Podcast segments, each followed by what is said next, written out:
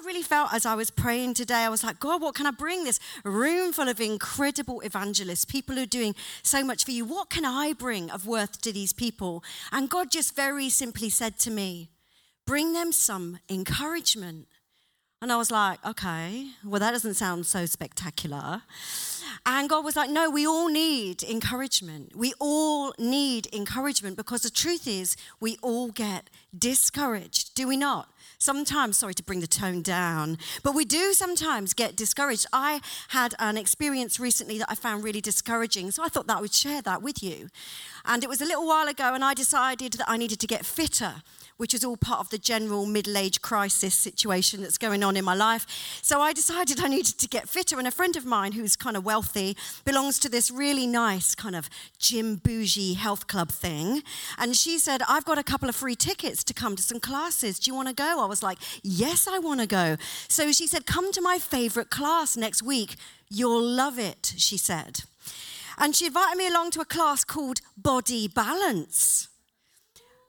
Only it turns out my body cannot balance at all. Like under any circumstance, this is a balance-free zone. Unless I hold onto the wall, which is apparently not the point of the class. So that didn't go very well. So that was the end of that. So she said, okay, don't forget Body Balance. Come along with me next week to my favorite class. You'll love it, she said. And it's something called a spin class. Some of you know this was a disaster waiting to happen. And my friends, if you want to know what humiliation looks like, it looks like this. It looks like being in a room with one person sat on a cycle at the front, yelling really loudly while the music is blaring, seven other very fit people in a semicircle going for it, and me on the end, person number eight, who was trying to work out how in the world do you stand up on a cycle and do the legs thing at the same time? It's black magic, it's It's witchcraft. It should be stopped. I have got no idea. So within five minutes, I realized I was in deep, deep, deep, deep, deep, deep trouble.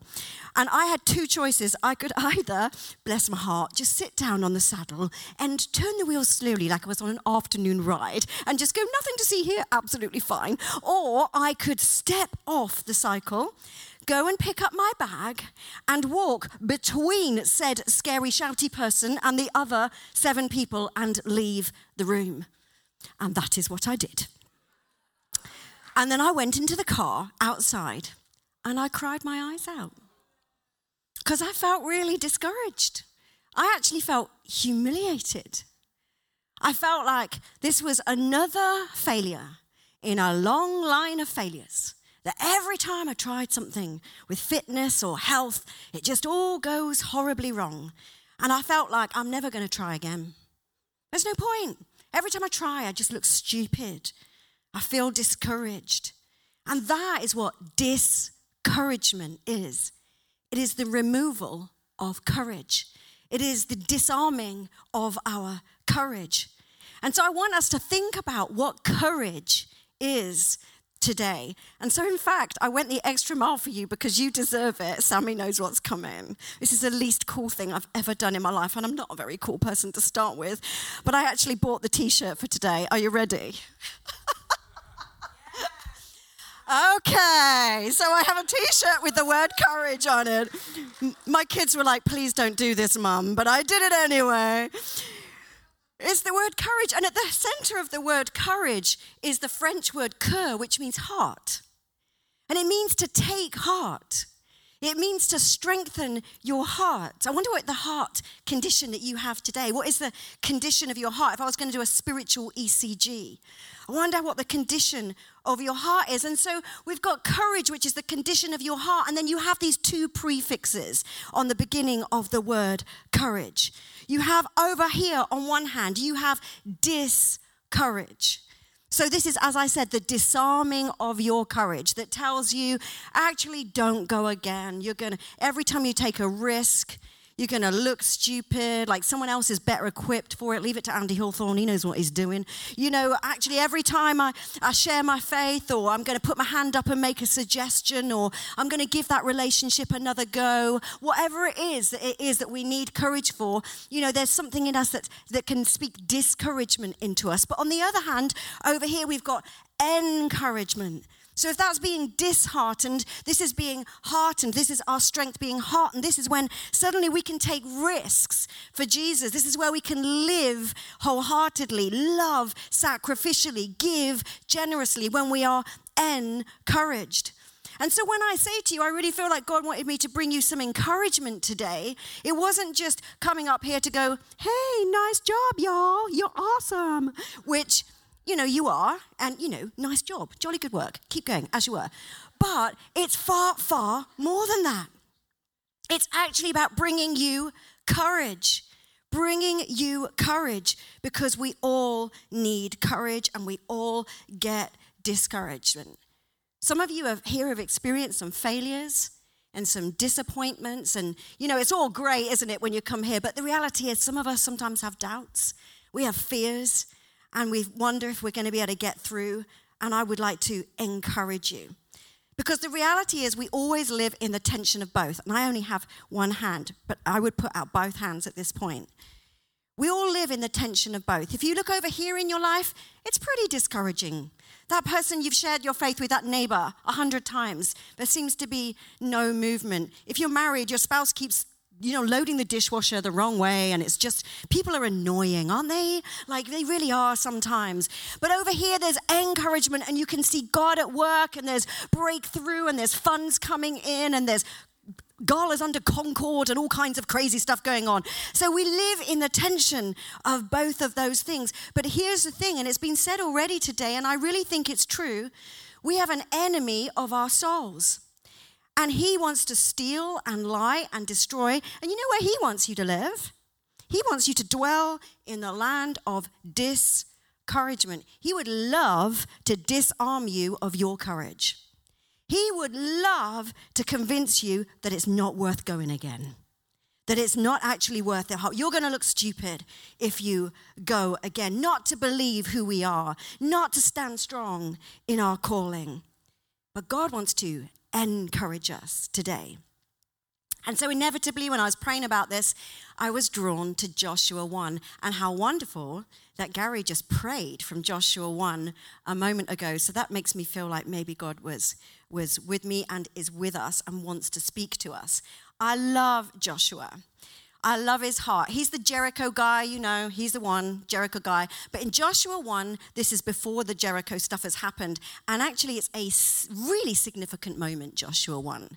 It's the big old handover that is happening from Moses to Joshua. So Moses has died, and finally, Joshua gets handed the baton to lead the people of Israel into a season, into places, and to walk in places that Moses had never walked before. Big moment. And we're going to read it now because it's the word of God, and I just think it's, you know, worth spending a couple of minutes reading this passage, because I actually really think there are some things in this passage that are going to speak to us about this pivotal moment that we are in at the moment. So if you've got your app or you've got a Bible with you and you want to turn to Joshua one, let's just dig in to this passage, because there are some things here that are going to encourage you. Joshua one, eighteen verses. Let's go for it. After the death of Moses, the servant of the Lord, the Lord said to Joshua, son of Nun, Moses' aide, Moses, my servant, is dead. Now then, you and all these people get ready to cross the Jordan River into the land I'm about to give to them, to the Israelites. I will give you every place where you set your foot, as I promised Moses. Your territory is going to extend from the desert to Lebanon, from the great river, the Euphrates, all the Hittite country, the Mediterranean Sea in the west. No one will be able to stand against you all the days of your life. And as I was with Moses, I'll be with you. I will never leave you or forsake you. Be strong and courageous, because you will lead these people to inherit the land I swore to their ancestors to give them. Be strong and very courageous. Be careful to obey the law my servant Moses gave you. Don't turn from it, from the right to the left, that you'll be successful wherever you go. Keep the book of the law always on your lips. Meditate on it day and night. Be careful to do everything written in it. Then you'll be prosperous and successful. Have I not commanded you? Be strong and courageous. Do not be afraid. Do not be discouraged, for the Lord your God will be with you wherever you go. So Joshua ordered the officers of the people, go through the camp and tell the people, get your provisions ready. Three days from now, you're going to cross the Jordan here, uh, from here and to take possession of the land the Lord your God is giving you. And to the Reubenites, the Gadites, and the half-tribe of Manasseh, Joshua said, remember that command that Moses, the servant of the Lord, gave you when he said, God will give you rest by giving you this land. Your wives and children and livestock can stay in the land that Moses gave you on the east of the Jordan. But all your fighting men ready for battle have got to cross over ahead of the Israelites. You're to help them until the Lord gives them rest as he's done for you and until they've taken possession of the land the Lord's giving them. After that, you can go back and occupy your own land, which Moses, the servant of the Lord, gave you, the east of the Jordan towards the sunrise. And then they answered Joshua, whatever you've commanded us, we will do. Wherever you send us, we'll go. Just as we obeyed Moses, so we'll obey you. Only may the Lord your God be with you as he was with Moses. Whoever rebels against your word and doesn't obey it, whatever you command them, they'll be put to death. Only be strong and courageous. What a passage. What a moment in Old Testament history. Be strong and courageous. Four times, did you notice? And also an extra do not be discouraged thrown in for good measure.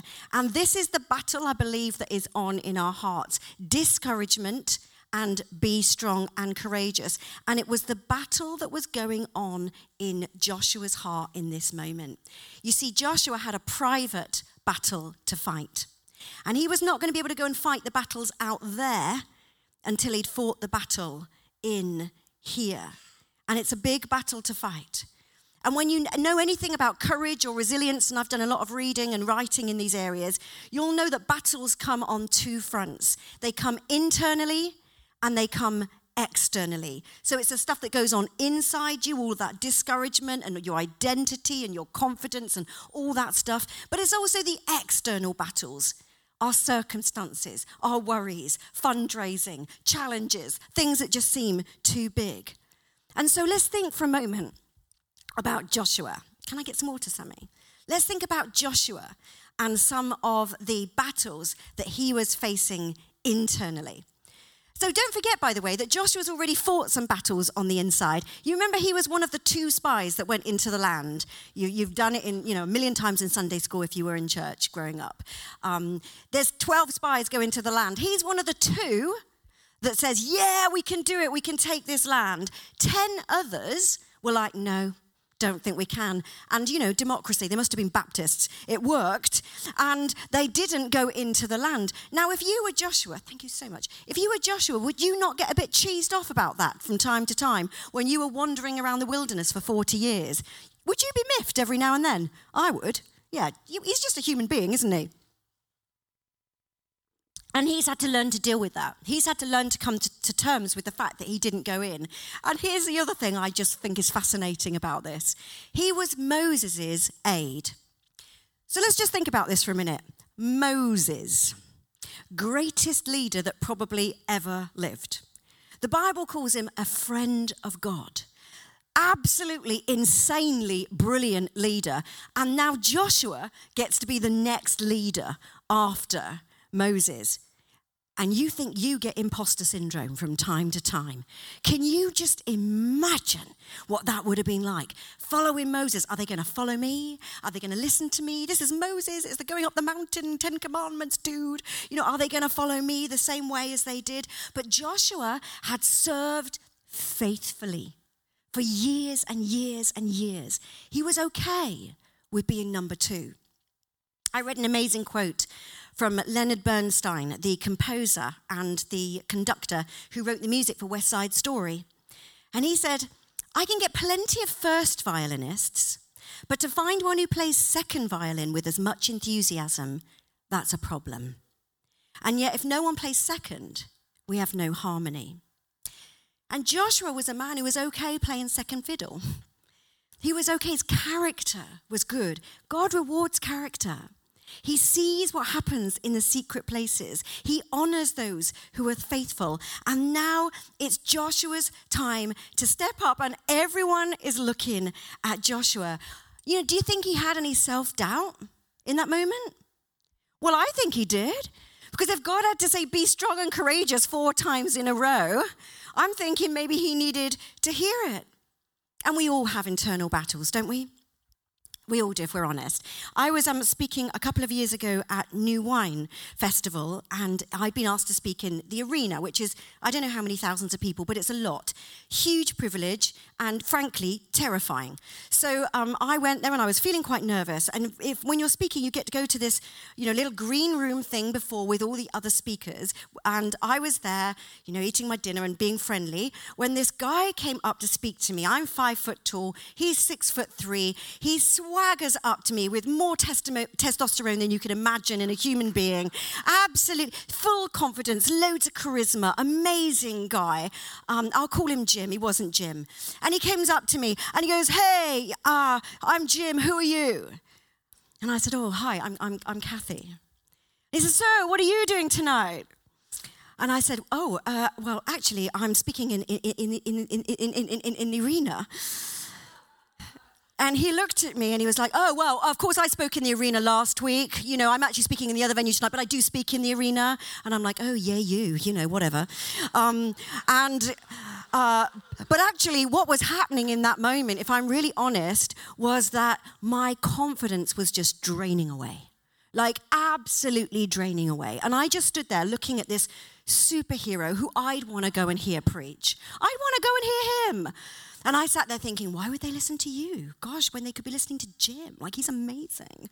And I could just feel my confidence draining away. So in a moment of, I don't know what it was, courage, wisdom, stupidity, I don't know. I looked at Jim and I said, Jim, I'm actually a bit nervous. Do you ever get nervous? Do you ever, like, get scared when you go and preach? And it was like everything changed. And his demeanor completely dropped. And he said to me, every time I stand up on stage to preach, the last thing that I hear in my ear before I stand up is the enemy's voice saying, you think you've got anything useful to say? And he said, and then I preach and I sit down and the first thing I hear is the same voice saying, told you so. And I was like, okay. Like, we all have internal battles. None of us are superheroes, are we? We all have internal battles going on. And it's not just about speaking. It's not just about leading. It is about sharing our faith with the person next to us. It is about raising funds. It is dealing with that difficult relationship, whatever it is that we're facing, where we're going, can I do it? Have I got what I need to be able to do this in this moment? The enemy would love to disarm you of courage and leave you disheartened. But it's not just internal battles. There are the external battles as well. And we just need to notice this about Joshua in this moment.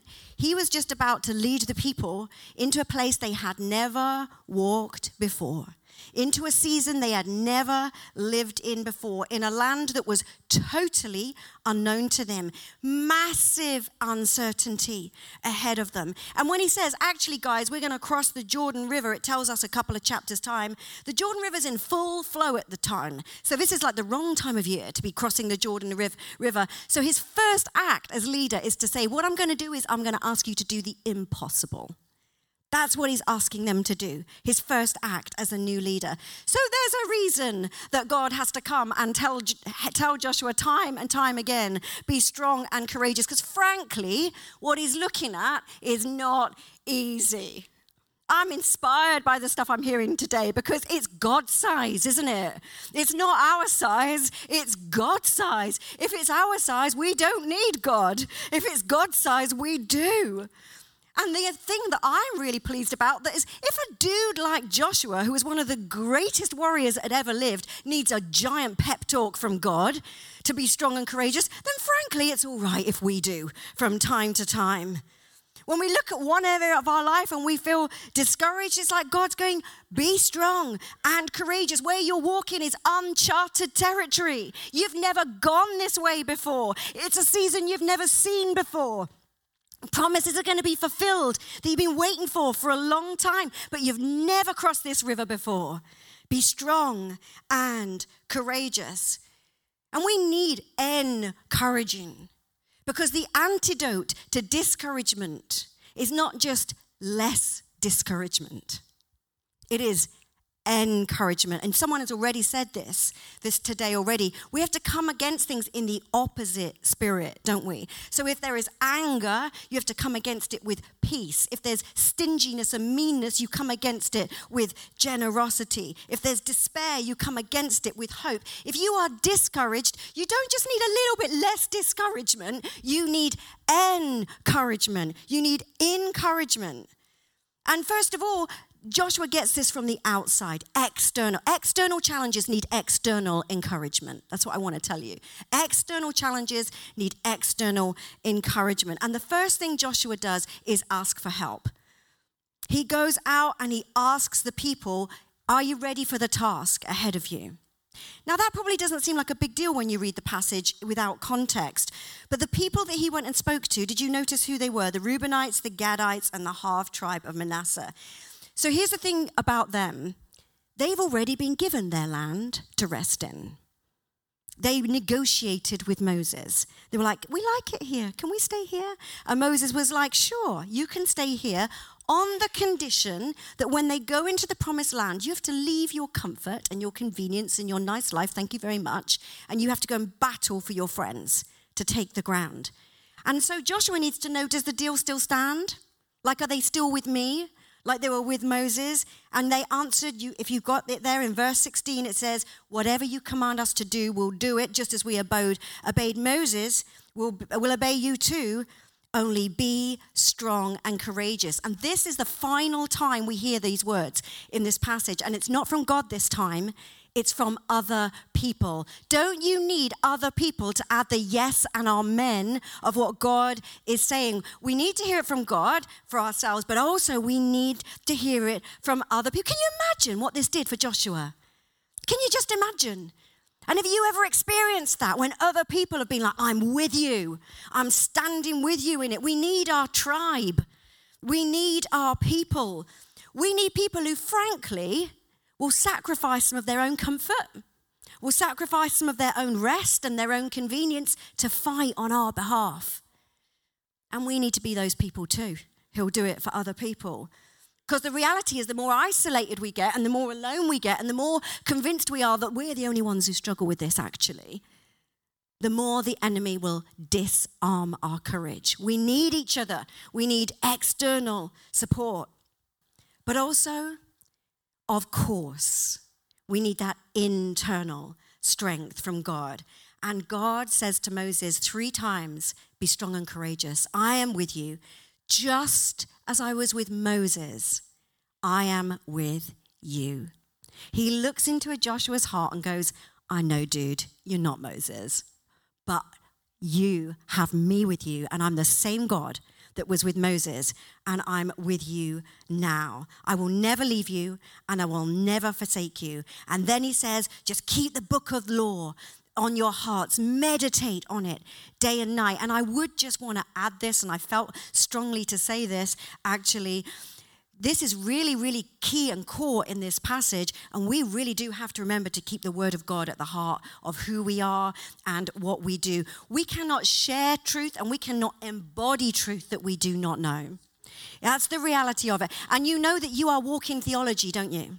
You are the only textbook that some people will ever read, and we can't embody what we don't know. We need to get into the Word of God. The only way that Jesus could fight the enemy in the wilderness was with the Word of God, and in Ephesians it tells us it's the sword of the Spirit is the Word of God, and right in this passage, in the middle time that God says to Moses, be strong and courageous, he's like, but do not depart from the Word of God. Just keep it on your heart.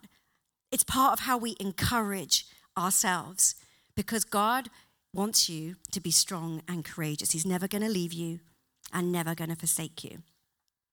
So I thought I'd draw to a close by sharing with you um, what I have learned from my latest physical challenge. A um, bit more encouraging this time. I think I should have my own T V series, a bit like kind of Bear Grylls, but not. Um, but I thought, you know, I'd share with you another physical challenge. A few weeks ago, I got to go on holiday to Morocco. Some lovely friends who knew we'd been having a hard time actually bought us a, a trip to Morocco. That's what you call a tribe.